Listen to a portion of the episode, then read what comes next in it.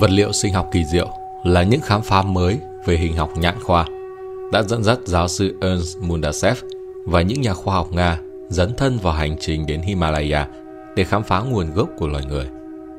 Những điều ông khám phá ra về người Atlan, người Lemuria đã giúp giải đáp nhiều bí ẩn về các nền văn minh cổ đại.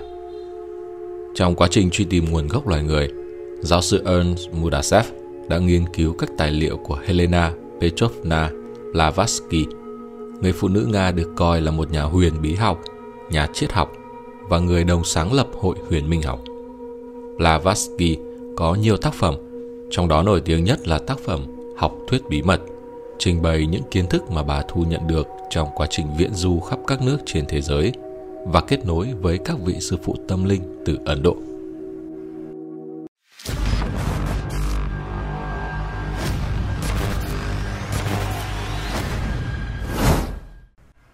Mundasev đã phát hiện về một phần về nguồn gốc loài người được đề cập trong tác phẩm nổi tiếng này.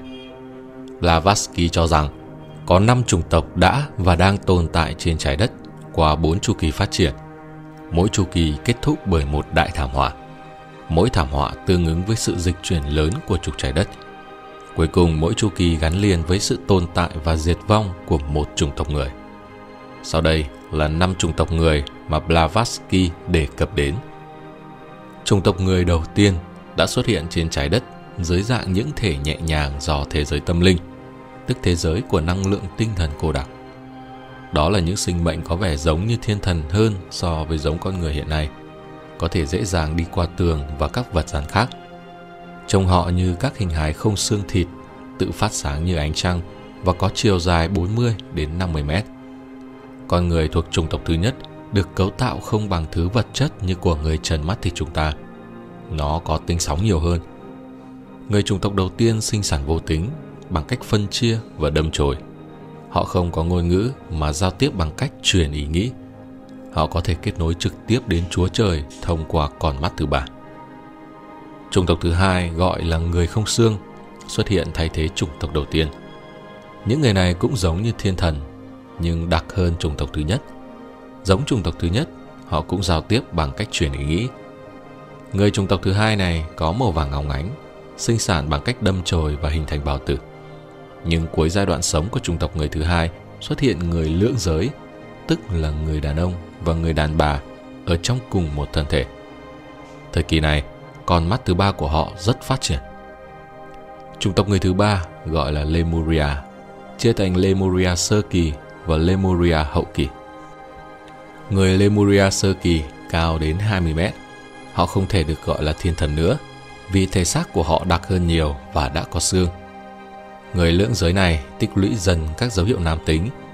Một số trường hợp khác tích lũy dấu hiệu nữ tính. Kết quả là có sự phân chia giới và xuất hiện sinh sản sinh dục. Trong những người Lemuria sơ kỳ, một số người có hai đầu và bốn tay. Màu sắc và ngôn ngữ giao tiếp chưa có gì thay đổi so với chủng người trước người Lemuria hậu kỳ hoặc người Lemuria Atlan là những người có nền công nghệ phát triển cao hơn cả trên trái đất. Ví dụ, công trình của họ có thể bao gồm tượng nhân sư ở Ai Cập, khu phế tích khổng lồ ở nước Anh, một số tượng ở Nam Mỹ, vân vân. Chiều cao của người Lemuria hậu kỳ là 7 cho đến 8 mét. Họ có hai mắt và hai tay. Có mắt thứ ba tụt vào trong sọ. Nước da có màu vàng hoặc đỏ. Họ nói thứ tiếng đơn âm mà hiện nay dân chúng vùng đông nam của trái đất vẫn sử dụng. Blavatsky cho rằng con cháu của người Lemuria hậu kỳ là thổ dân đầu phẳng của châu Úc.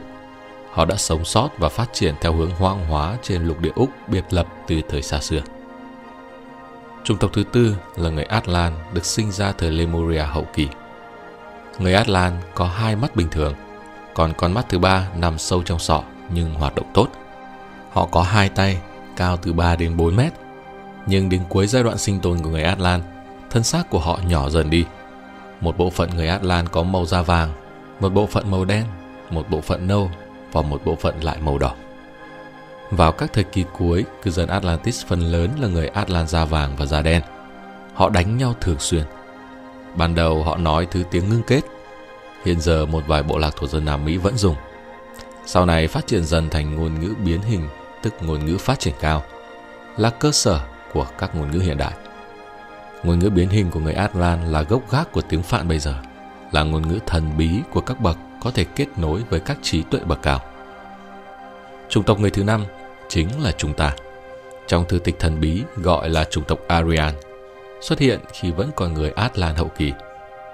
Một bộ phận lớn chủng tộc thứ năm trở nên hoang dã và không thể sử dụng kinh nghiệm của người Atlan để tự phát triển.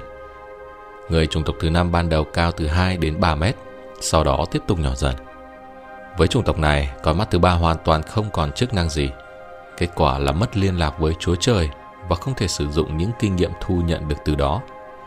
Người chủng tộc thứ năm dần dần có ngoại hình của con người ngày nay. Người Lemuria và người Atlan liệu có thực sự tồn tại?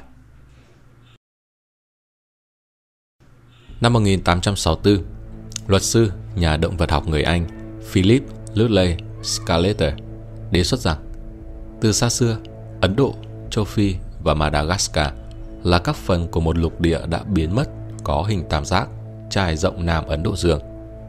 Sclater gọi lục địa này là Lemuria. Ông cho rằng lục địa này đã chìm xuống đáy Ấn Độ Dương. Trước đó, Plato, nhà hiền triết Hy Lạp cổ đại, đã đề cập rằng trong quá khứ đã tồn tại một hòn đảo ở Đại Tây Dương có nền Atlantis phát triển rực rỡ, là đối thủ xứng tầm trong chiến tranh của người Hy Lạp cổ đại. Nhưng hòn đảo này đã chìm xuống đáy biển chỉ trong một ngày một đêm bởi động đất và lũ lụt vào 9.000 năm trước thời của ông. Năm 2017, các nhà nghiên cứu đã tìm thấy các phần của một lục địa cổ chìm dưới đáy Ấn Độ Dương qua việc phát hiện ra dưới lớp dung nham có tuổi thọ 8 triệu năm tuổi của đảo núi lửa Mauritius là một lớp vỏ lục địa có tuổi thọ 3 tỷ năm tuổi. Rất có thể Mauritius là một phần của lục địa Lemuria đã bị chìm. Sau này đã có vô số nghiên cứu và tranh luận về vị trí và nguồn gốc của nền văn minh Atlantis trong giới khoa học. Shirley MacLaine là nữ diễn viên Hoa Kỳ đoạt nhiều giải Oscar và cũng viết nhiều sách về ký ức tiền kiếp. Trong các tác phẩm của mình, bà cho biết đã từng là một cư dân của Lemuria. Không chỉ có Blavatsky, Shirley MacLaine, mà các tác giả như Latma Lobsang Rampa trong tác phẩm hang động của người cổ đại, hay Blaise Belding trong tác phẩm Hành trình về phương Đông đều khẳng định sự tồn tại của hai lục địa và hai nền văn minh có tên là Lemuria và Atlantis. Tại thành phố Luxor, cách thủ đô Cairo của Ai Cập hơn 500 km, còn sót lại hai tượng đài bằng đá.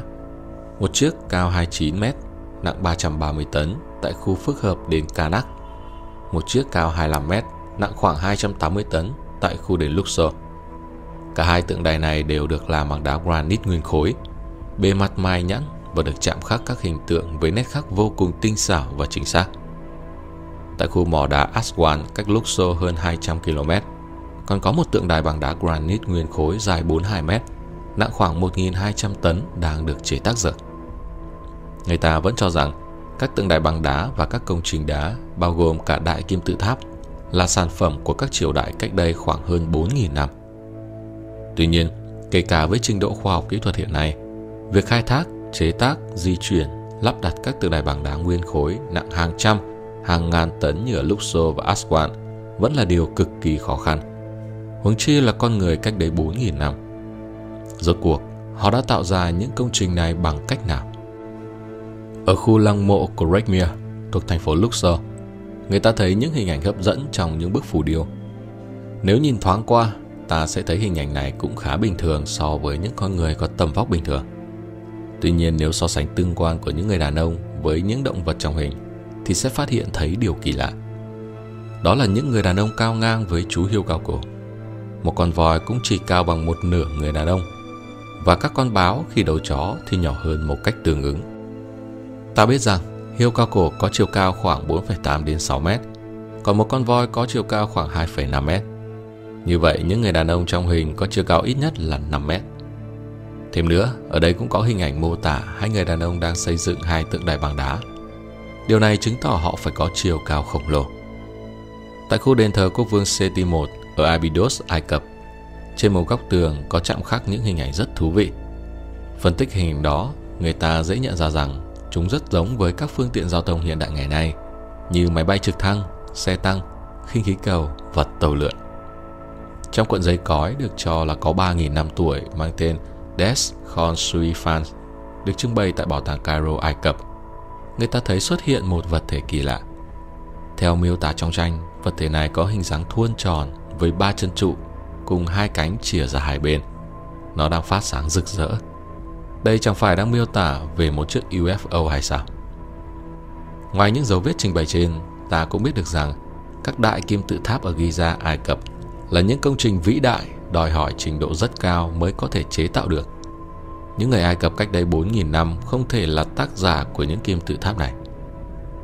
Như vậy, thông tin về những người khổng lồ Lemuria hậu kỳ với trình độ văn minh và công nghệ rất cao đã xây dựng lên những công trình đá khổng lồ và tinh xảo.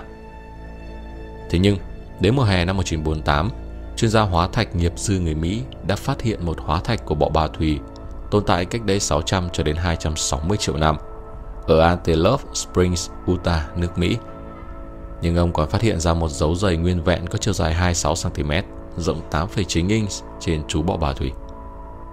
Trong một phát hiện tương tự nhưng thú vị hơn, năm 1927, một nhà địa chất học nghiệp dư ở Mỹ đã phát hiện khối hóa thạch mang dấu giày có niên đại khoảng 225 triệu năm ở hẻm núi Fisher, Nevada. Có đường may chỉ đôi song song cách nhau 8mm. Những thông tin nói trên cho thấy rằng cách đây hàng triệu năm, không chỉ có những người khổng lồ có trình độ văn minh rất cao, mà còn có cả những người có thân hình bình thường như con người hiện tại với trình độ văn minh nhất định đã cùng tồn tại trên trái đất này. Quả thật, chuyến thám hiểm của Mundasev đến Tây Tạng đã thu về không ít thông tin hữu ích. Vậy cuộc gặp gỡ của ông với chính vị Lạt Ma di cư từ Tây Tạng có gì thú vị? Mời các bạn theo dõi tiếp trong video sắp tới. Còn bây giờ xin chào và chúc các bạn một ngày làm việc hiệu quả.